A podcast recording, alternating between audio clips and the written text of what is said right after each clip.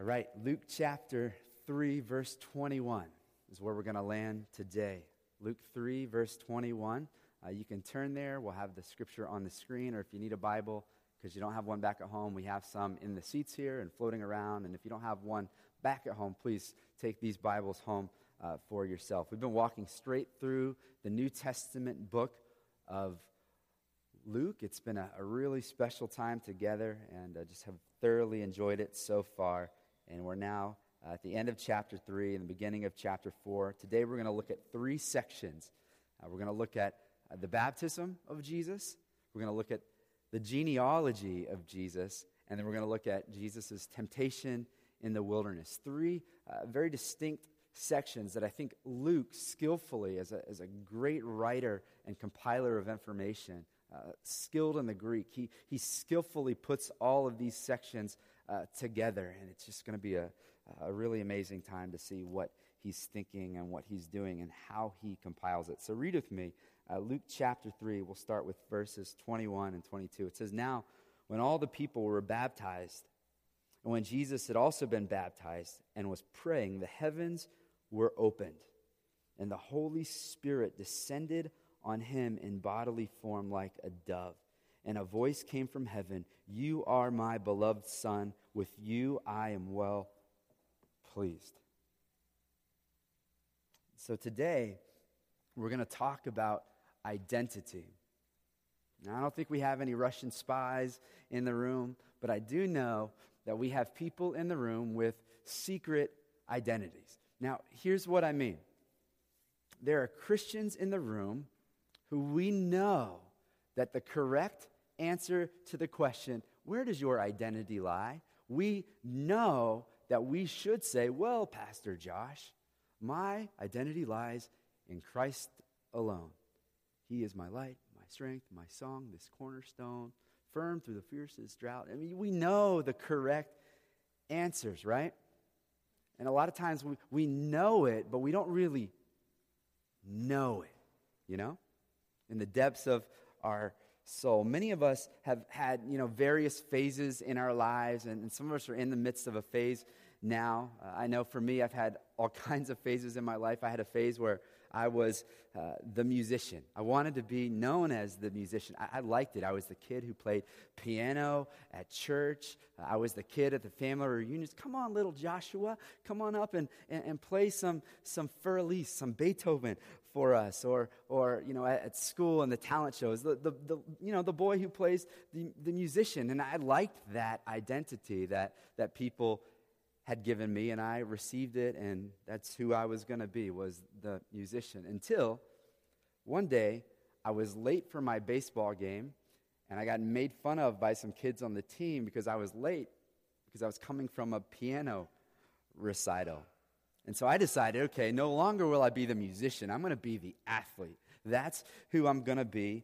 And, uh, you know, I, I, did a couple of sports, and I even one time made it in the small corner of a small town newspaper with my picture wearing some spandex as a wrestler. And so I said, that's, that's who I'm going to be. I'm going to be the athlete. And so I like to portray that. I'm the athlete. That's who I wear my letter proud on my jacket. And that, that was who I was going to be.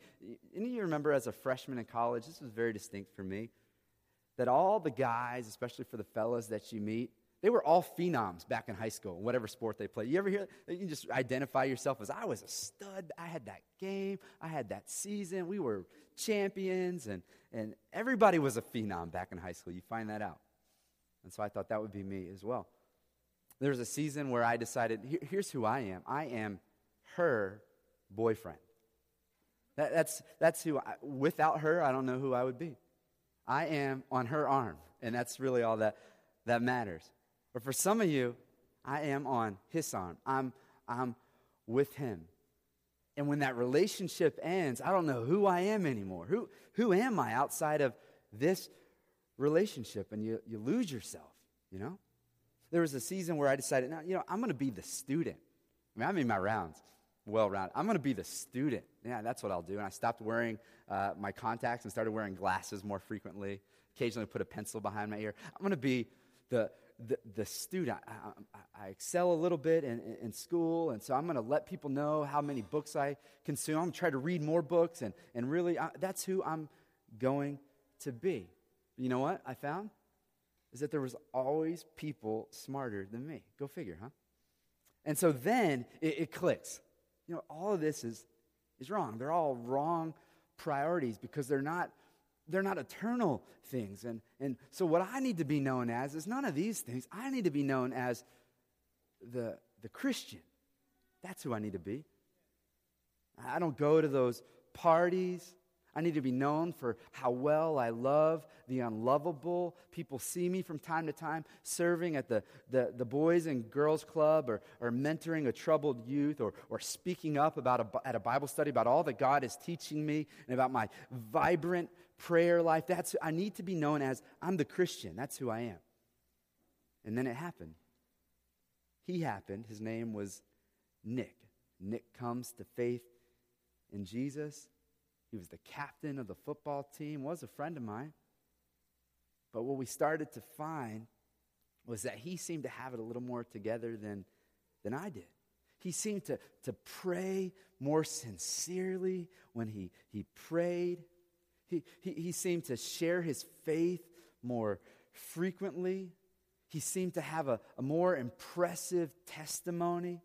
And, and my identity, even as a Christian, started to become a little bit overshadowed. And, and I was frustrated. And I started to find okay, I've tried all of this, I've tried the, the Christian identity, and yet something is off even my identity as a Christian really wasn't any more noble than my identity for some talents. My identity as a Christian wasn't any more noble than, than my identity for the person that I'm, I'm with, whether it's a dating relationship or who you know or your family. My identity as a Christian wasn't any more noble than finding my identity in my successes, whether it was grades or achievements. It's all essentially the same thing. It's identity for somebody else's approval. You know, and, and maybe some of you have a bit of a, a secret identity. Maybe you know that your identity is in Christ alone and you sing about it and you declare it. And maybe you have this, this secret identity that is actually you're trying to find in something else. And maybe for you, it's not even all that secret. Like, that's who you are. You let people, that's who I am. For some of us, our identity is, is found in the what. Our identity is found in, in the what you do. Maybe it's secret, or maybe it's you pride yourself in it. I am a good mom. That's your identity. I am an athlete. I am a gifted student. I am a civically minded citizen, and I give back. Most adults, it's my career is what I am known by. The business you built or where you're at now because of the ladder that you have climbed. And can I be just completely honest with you? All that other stuff was when I was much younger, but today I struggle with this still. But sadly, sometimes my identity can be found in my work and what I do as a pastor. Is our church growing? Did they like my sermon? Or have to deal with some problem or some sin issue? Is that person mad at me? who am I? Am I getting it all wrong? And my identity can be found in what I do. Is your identity found in what you do, whatever that thing is? And, and so sadly, here's, here's what happens. If you do well, and the reviews are, are good, you're grounded. Like, um, things are good. But if you perform poorly, you become a mess, right? Why? Because you're defined by what you do. If somebody criticizes you or you get a poor review, a couple things can happen. Either one, you become defenseless, like, how dare you? You don't know what you're talking about. You're, you, you become defensive because they're, they're speaking to the core of who you are, or you just fall apart altogether. Well, if they don't approve, I don't know who I am. That is who I am, right? And you fall apart because your identity is found in the what. Another thing in the what is sometimes it can be found in what you look like. Some of us, many of us, spent more time this morning trying to make ourselves look good for others rather than saying, My identity is in Christ. Let me prepare my heart to worship with God's people, open the word, pray, get your heart ready so that you can be here and you can help other people grow in faith and you can grow in faith and you can glorify God. And so our identity can be found in the what you do, what you look like, what you wear. Some of us are always aware of what people are thinking. How do I look today? Is my hair out of place? It's the what. It's many of us, our identity. For, for some of us, it's not the what, but as I've already said, it, it's the who. Some of us, your identity is based on who's on your arm. I'm his girl, I'm her man. And so if you don't have somebody, it's like, who am I? Nobody approves of me. Nobody wants me. And so it becomes about the, the who. For, for, for others, it's, it's about who you parent. You are not you, you are that child's mom. You are that child's dad. And it seems really noble when they're younger, that your whole world is all about them. But as they get older, it gets a little bit sick and twisted, doesn't it? When mom or dad, their identity is found in you, and it's unfair pressure to put on to a child. It's, it's, it's tough. And the children start to realize mom will be crushed if I, not on the straight and narrow. And what it actually does is it pushes them towards rebellion, doesn't it? Some of you have lived that out yourself. My dad will be crushed if I don't make that team. My parents will be crushed if I don't get into that college. And it's heavy on a child, and it often pushes them away. And your mistaken identity as a parent has led to generational problems because your identity is found in, in the who. And for others of us, our identity is not found in the what or the who, but the where. I am from Boston, born and raised. I am wicked smart, right? And you got pride and where you're from. I am from Brookline, West Side. Stay away from the college students. I'm on the west side of Brookline. Or it's about your house. You have this awesome house and you're so proud of it. And people cannot come into your house unless it is, unless it is pristine, because if they see a messy house, they see a messy you, right? Something's wrong with that family. Their house is a mess. And some people will get houses that are so ridiculous, full of stuff that they couldn't possibly ever use, and rooms that they hardly will ever go into. Why? Because it's about a status.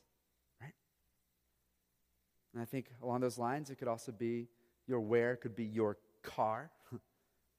and your car is a status. Some of us, our where could be the place you went to college. I went to Dartmouth. Well, I went to Yale. Or maybe outside of New England, where it's actually about the football teams and not really about the education. I went to Texas, right? And you sticker up your, your car and within a, a minute or two of speaking to you, first time, somebody's going to find out where you went to school because your identity is in where. Let me give you another common one. For, for many of us, our identity is not found in a what or a who or a where, but our identity can be found in a when. Have you ever met people who are just so stuck in the good old days? It's all about way back when those were the best of times. I'm the man I am today because of those days. Right? And they just, all they care about is way back when. But today, nobody cares. And it keeps people from moving forward in life because they're living an identity based on past successes. On the negative, for some of you, the win is a past mistake and that has become your identity. And God, in His scriptures, has made it abundantly clear that He gives you a fresh start. It's called grace. When you get what you don't deserve, that He forgets those past mistakes and you can't receive it. You are stuck. That is who I am. I screwed up big time. And that is exactly who I am. And it's devastating when people live this way. It's also devastating when people let their past define them when the past was not their fault. So, some of you grew up in a home where you were having it constantly communicated to you you are worthless. And you've believed the lie.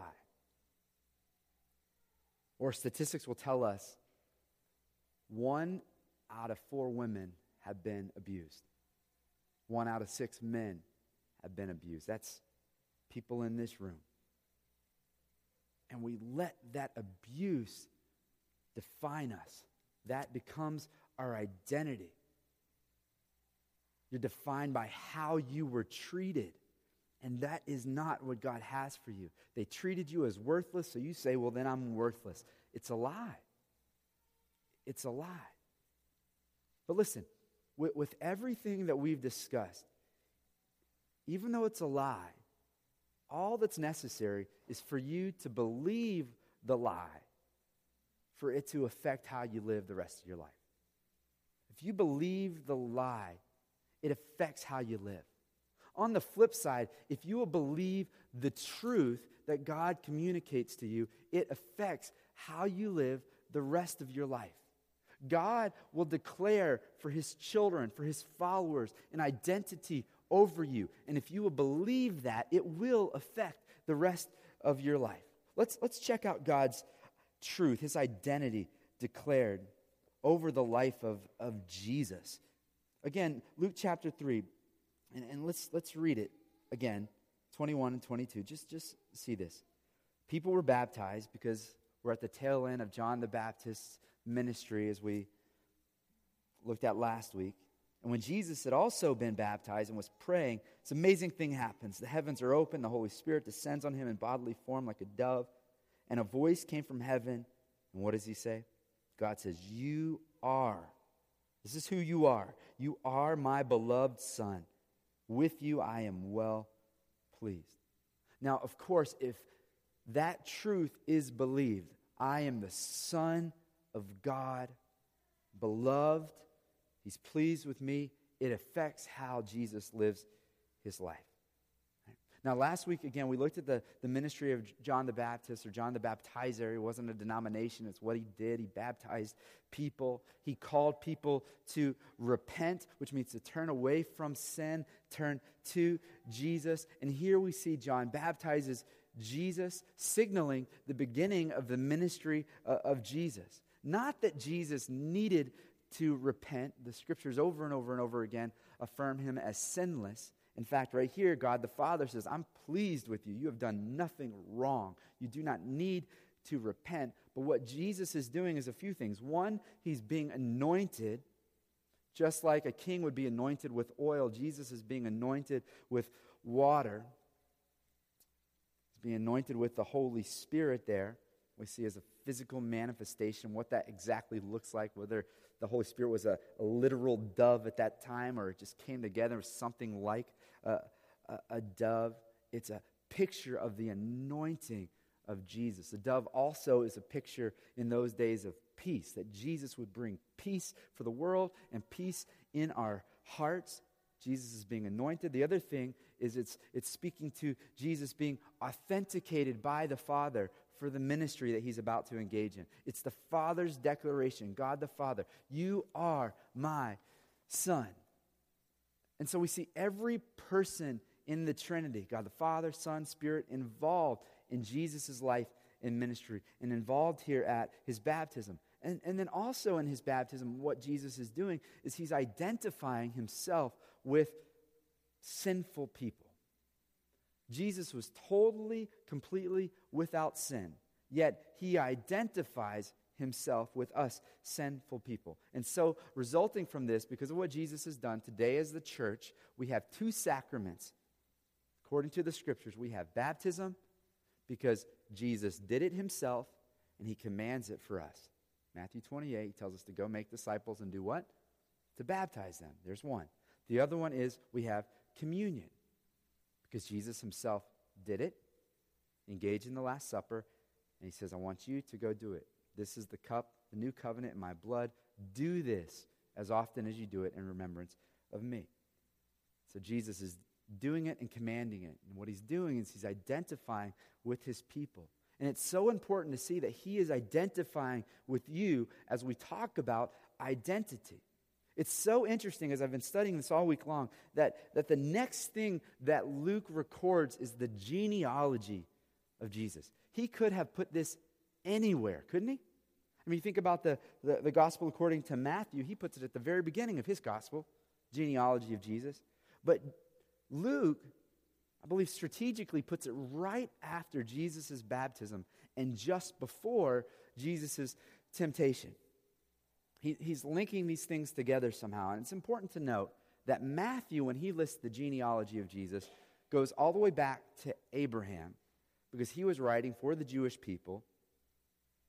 And Father Abraham and many sons, many sons had Father Abraham, the Jewish people. You know the song, you know the story. But Luke keeps going past Abraham. He goes all the way back to Adam, all the way back to the first human. And he links this to something. He, he, he's, he's doing something, he's, he's up to something. Now, I'm going to spare you from reading the genealogy and the list of names, but if you look at verse 23, he starts with Jesus and, and Joseph, says Jesus is about 30 years old. And then all the way at verse 38, who does he finish with? He goes all the way back to Adam. And it says, the son of Enos, the son of Seth, the son of Adam, the son of God. And Luke is doing something really important here. See, in, in the baptism waters, God the Father declares over Jesus, Jesus, you are my beloved Son, and with you I am well pleased. Jesus, you're my Son. This wasn't something he decided right then. Now you can be my, he's been my son from the very beginning, from eternity past. We read that throughout the scriptures. And he's declaring, You are my son. And then verse 38, and Adam was also a son of God. Jesus, the Son of God, Adam is also a son of God. Now, hang on to that. We're going to come back to that in a little while here. And so, Jesus comes out of the baptism waters, no need to repent, but largely to identify with us. And what is the next thing that Jesus does as he comes out of the baptism water? He goes into the, the wilderness to be tempted by Satan himself. So, this is important. God's identity over Jesus has been declared and affirmed, and now desert. And some of you, you're here and, and you get charged up and you get reminded of the truth of the scriptures, but you leave these doors to a desert. It's, it's hard. Life is really brutal on you. You're struggling with depression. Your family life is a mess. Your relationship is a mess. You don't know who you are. You, you come in here, here's who you are in Christ. You leave to a desert. Let's read on. Look at verses uh, 1 and 2 of, of, of now chapter 4 says, And Jesus, full of the Holy Spirit, returned from the Jordan and was led by the Spirit in the wilderness for 40 days. That's a long time, being tempted by the desert, devil. And he ate nothing during those days. And when they were ended, he was hungry, to state the obvious. So, Jesus, baptized in the Jordan, he's baptized. Now he goes into the Judean wilderness. It's a deserted place. Uh, it's, it's mountainous. There's very few trees. No one would want to vacation there. No one would want to even spend 40 days there, prayer and fasting. Like, I'd like to spend 40 days of prayer and fasting in my living room, my sofa. This is a, a crazy place. It's reflective of other prophets in the scriptures who go to secluded places to pray and to prepare. Jesus doesn't eat during those days. Instead, he, he prays, he fasts, and all the while is resisting the temptation of the devil coming upon him.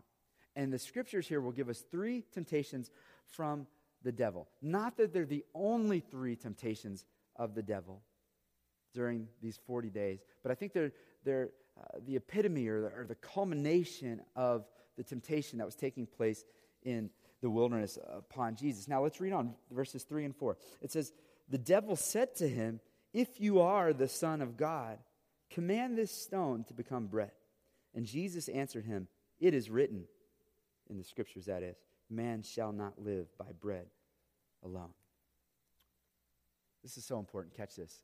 Jesus is baptized, and while in the waters, God does this amazing, miraculous thing, and the skies are opened up, and the Holy Spirit somehow manifests himself like a dove. It's crazy.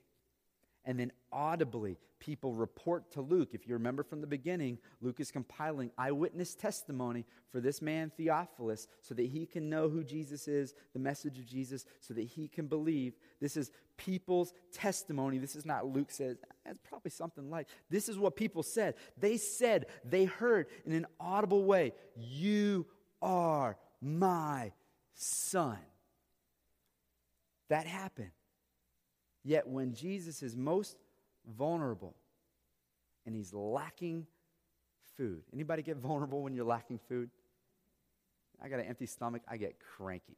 So when I'm praying and fasting, I'm like, all right, baby, you're going to have to help me with the kids a little bit because this is going to be a tough one, right? Jesus is lacking food. He, he's, he's vulnerable. He's weak. And, and, and what does Satan do? He says, if you are the Son of God, you hear that? You are my son. If you are God's son. The very first move of Satan is to call Jesus' identity into question. It's already been emphatically declared. And yet he says, I'm going to question that. That's, that's my first move. One of the most successful tactics of Satan, of the enemy, of the devil, whatever you want to call him from the scriptures, one of his most successful tactics is to put a question mark where God has already put a period. And he has done that in your life, he has done that in my life time and time again. God, you are my son. Satan, are you really the son of God? If so, then prove it. Here's a stone, turn it in to bread. And so often when we picture Satan and how he gets us and he works on us, we picture demons, we, we picture physical manifestations, we picture darkness and drugs and sex. But for Satan, this is his Super Bowl. Like if I can take Jesus out, that is the win to supersede all wins.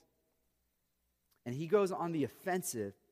And does he physically harm Jesus? No. Does he say, here's some liquor, let's get drunk?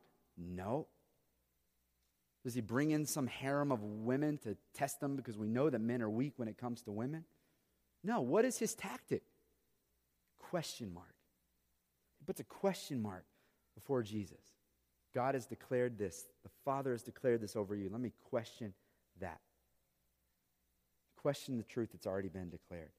And he still does that today, and he does it over you, and he does it over me. Do you really think God would love you?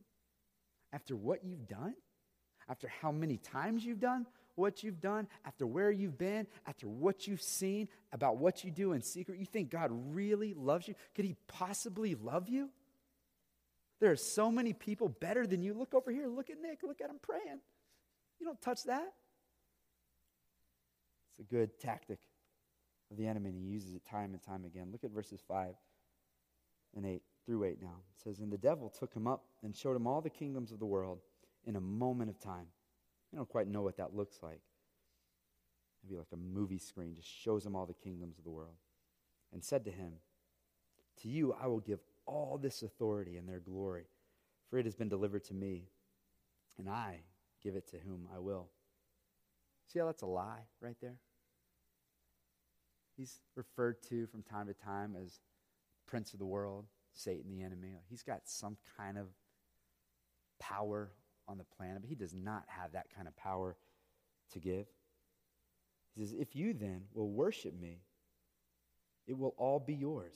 Jesus answered him, It is written, You shall worship the Lord your God, and him only shall you serve. And he took him to Jerusalem and set him on the pinnacle of the temple of God, and said to him, If you are the Son of God, throw yourself down from here. For it is written, He will command His angels concerning you to guard you. And on their hands they will bear you up, lest you strike your foot against a stone. And Jesus, what does He say? It is said, You shall not put the Lord your God to the test. When the devil had ended every temptation, he departed from him until an opportune time, which I believe was the cross. So Satan brings Jesus to an elevated place, doesn't he? He says, Let me show you this in some kind of visual way. Here's the kingdoms of the world. You can have all that power right now if you worship me. So he calls into question the rule in the reign of Jesus that he knows he's going to have because God the Father has promised it to him. You are the Son of God. This is all yours. It's inaugurated here. It will be uh, realized in fullness at the end, but it's yours. Then he goes on, the final temptation, he brings him to the pinnacle of the temple, the corner of the temple, and he says, Jump. And if you're the Son, the angels will, will catch you. And once again, verse 9, he says, If you are the Son of God. He's questioning Jesus' identity. He's very good at finding where you're weak, when you're weak. Jesus is without food and implants these questions. He whispers these lies. He's very good at it. He's been doing it from the beginning. You remember the garden? Adam and Eve? Did God really say that? And how did it end? Adam and Eve believed the lie and they questioned the goodness of God. But how about Jesus? He does not believe the lie. He does not question the goodness of God, his identity from God the Father. He is very secure in that. And what does he do at every single temptation? Another time we'll have to break this apart even more deeply. What does he do, though, at every single temptation? He quotes scripture back to the enemy says, I'm standing firm in the promises of God. I know what God has said, and you've got it wrong. This has been declared. Do not lie to me. That's what Jesus does. He knows the scriptures, he knows the promises of God, and he will not be lied to. Now, as we start to kind of round third base, I, I have to ask you, how does this apply to you today? What Luke does is he strategically traces Jesus' lineage past Abraham all the way back to Adam, the very first human who sins against God, which is a problem that we all inherit. The scriptures make that abundantly clear. We inherit the sin of Adam. Do we all sin on our own? Yes, we all sin. We're also born in sin. David says, In sin, my mother conceived me. We've been transgressing from birth. I didn't have to teach my kids how to sin. They just they just do, right? We inherit that because Adam believed the, the lie. Eve believed the lie. And, and Luke is saying, but Jesus is our second chance. He's going to retrace the footsteps of Adam. And yet, Jesus will not believe the lie, and Jesus will be victorious. Can we compare Adam and Jesus for a moment? Adam, lush garden. Jesus, wilderness. Adam, plenty of food, just not this one tree. Jesus, hungry. Adam, you've got companionship in this thing. You've got your girl with you. And God, it says, walked with him in the garden every night. Jesus is alone.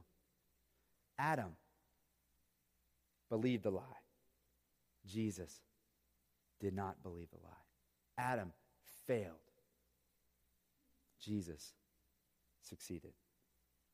Jesus goes back and he retraces Adam's steps and he's victorious so that if our identity will be found in Jesus alone, in his work, in his life, in his death, in his resurrection, then you can be made right with God because you say it's not about my life, it's about his life. He has done for me what I could not do for himself. Theologians of old call it the great exchange his life for my life, his death in place of my death.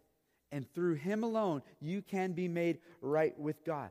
That can be your identity, which leads to yes, we fail in the flesh, but we are made alive in the spirit in the Lord Jesus.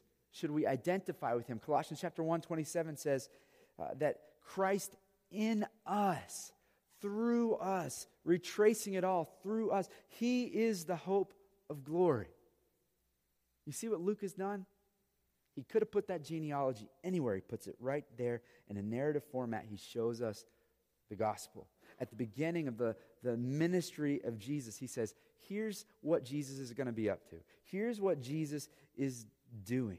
This is how Jesus is going to change the world. He's going to change people. He's going to come into people, give them new life, free them from false identities. He's going to give them a new identity, and that is the identity of Himself, so that just as God said of Jesus, He now can say of you, I am well pleased with you.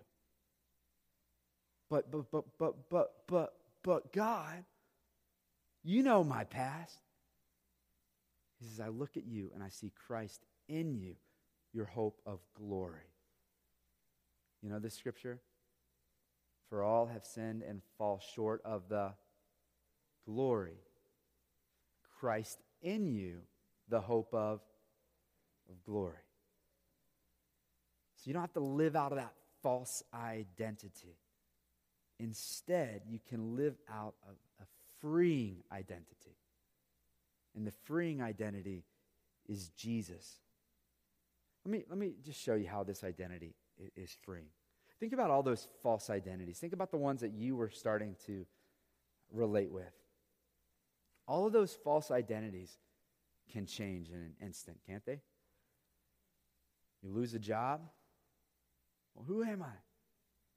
Maybe as a result, you lose the house or sports, you get old and fat, or that relationship abruptly ends.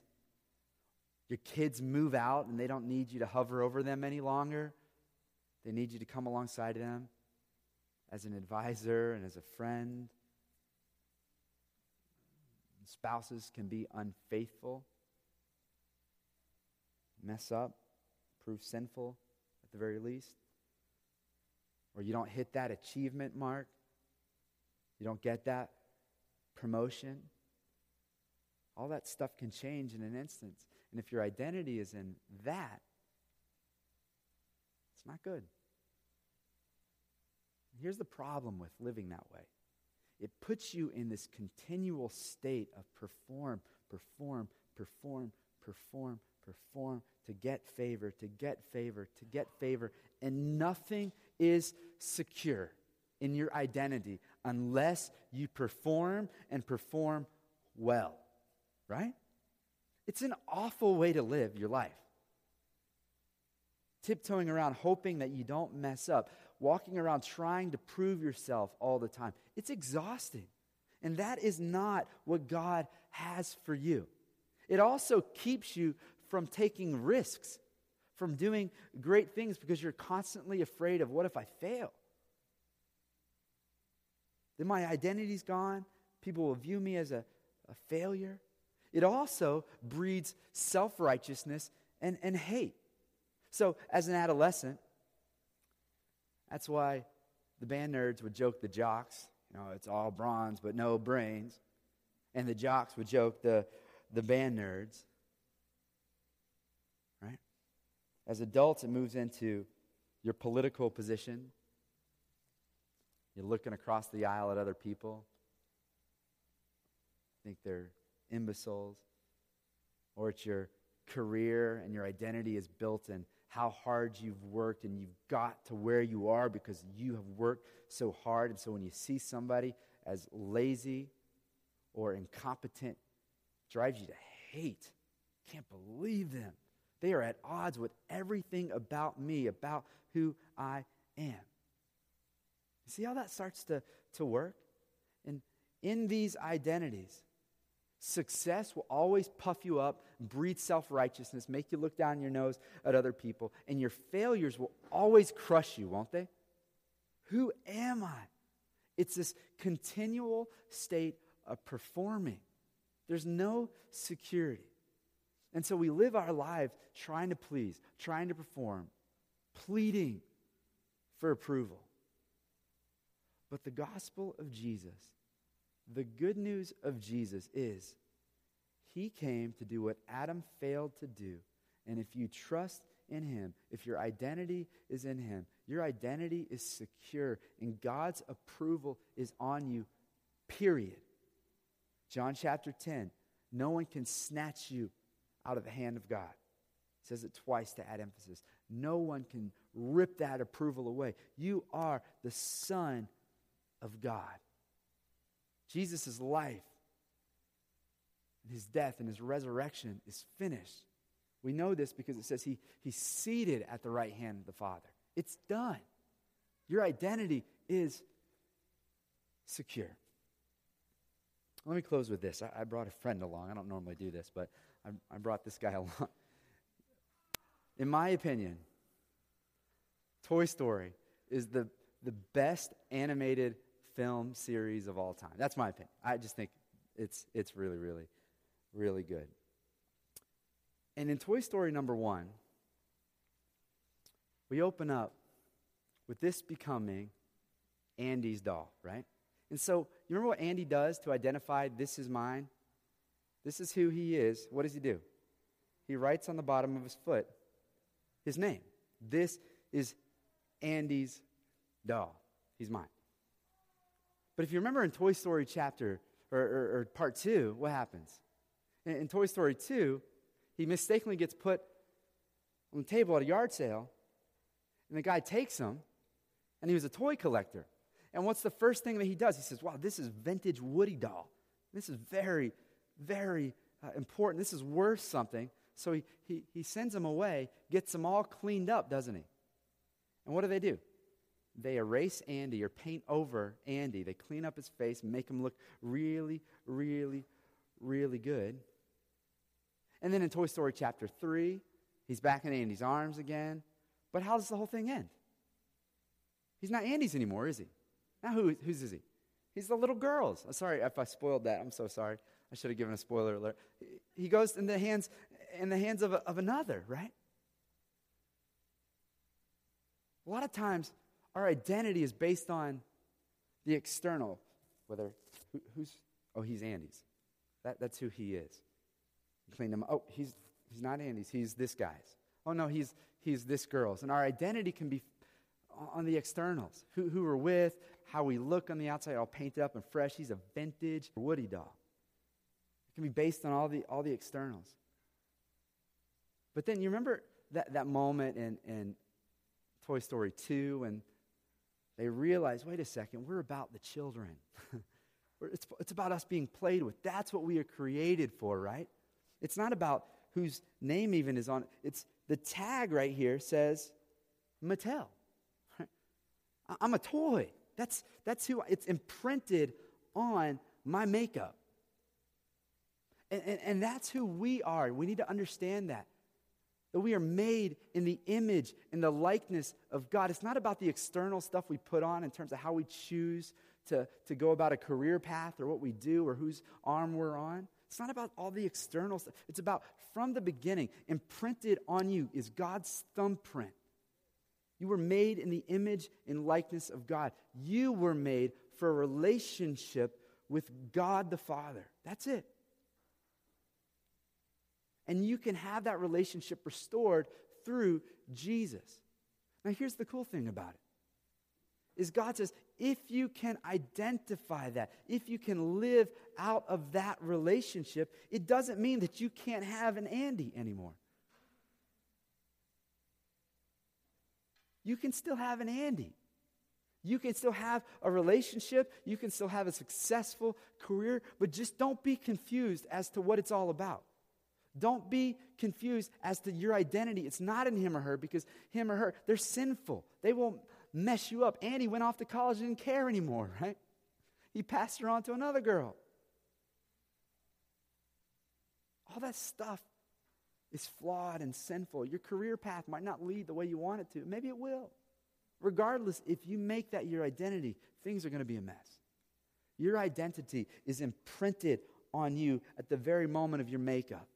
You have been made in the image and likeness of God. You are about a relationship with God, and your identity is in God. And you are restored to relationship with God if you will trust in what Jesus has done, in Jesus retracing your life and doing so perfectly. You see the freedom that is found in that? There's freedom instead of the false identity. And I want to call you to that today. Some of you have never received the freedom of giving your life to Jesus, turning from sin, as John said, and turning to Jesus and trusting in Jesus' life on your behalf. And being made new, giving a fresh start, and being freed from all the games the world plays. Others of us in here, we are believers, but we struggle. We drift from time to time to these false, these mistaken identities. And we need to return to who we are in Christ. That's your identity. Be mindful of that. Let that just resonate in your heart, in your soul. And let Him live through you the life that you can never live. Let me pray. Father, thank you so much for the message of the gospel, the message of Jesus. Lord, I pray for my friends in this room, Lord, that they would lean fully on Jesus and his work on their behalf. There's people in here who need to give their life to Jesus. I commit them to you right now that they would give their lives to Christ. They would say yes to Jesus, turn to Jesus fully, and be made new. And for my Christian brothers and sisters in the room, Lord, recalibrate their minds and their hearts to who they are, why they're here, and let everything else work out of that. So, Father, we commit these to you. Thank you for your word. Thank you for the time. In Jesus' name we pray.